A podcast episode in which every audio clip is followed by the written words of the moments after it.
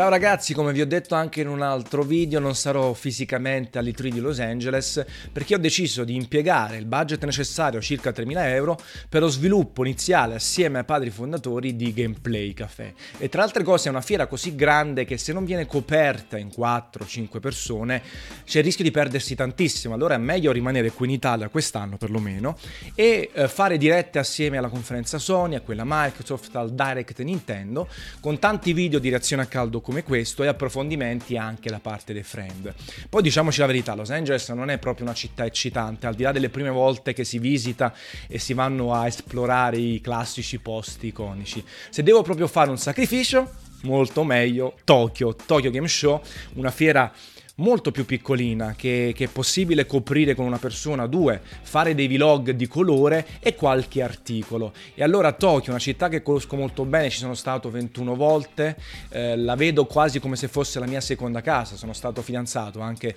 due anni con una ragazza del posto e questa cosa mi ha fatto scoprire il Giappone da un punto di vista differente, no? non turistico, esplorando l'entroterra, andando a mangiare nei posti non turistici, eh, visitando appunto il Giappone in lungo e largo e anche la cultura, ho partecipato a feste, mi sono messo lo yukata, ho fatto raduni, barbecue, quindi una roba molto molto figa eh, per, quale, per la quale mi sento molto molto fortunato. E quindi vorrei condividere parte della mia esperienza assieme a voi con questo simil Kickstarter per venire al Tokyo Game Show insieme a me, insieme a Gameplay Café, dal 15 o dal 16 settembre fino al 23 ad un costo di 2.500 euro che va a coprire il volo, il vitto, l'alloggio, i treni, l'ingresso in fiera, perché tendenzialmente saremo un paio di giorni al Makuhari Messi all'interno della fiera, parteciperete agli appuntamenti che prenderò per Gameplay Café, faremo alcuni vlog che andranno sul sito e poi gireremo la città, mangeremo ramen, sushi, sashimi, tonkatsu,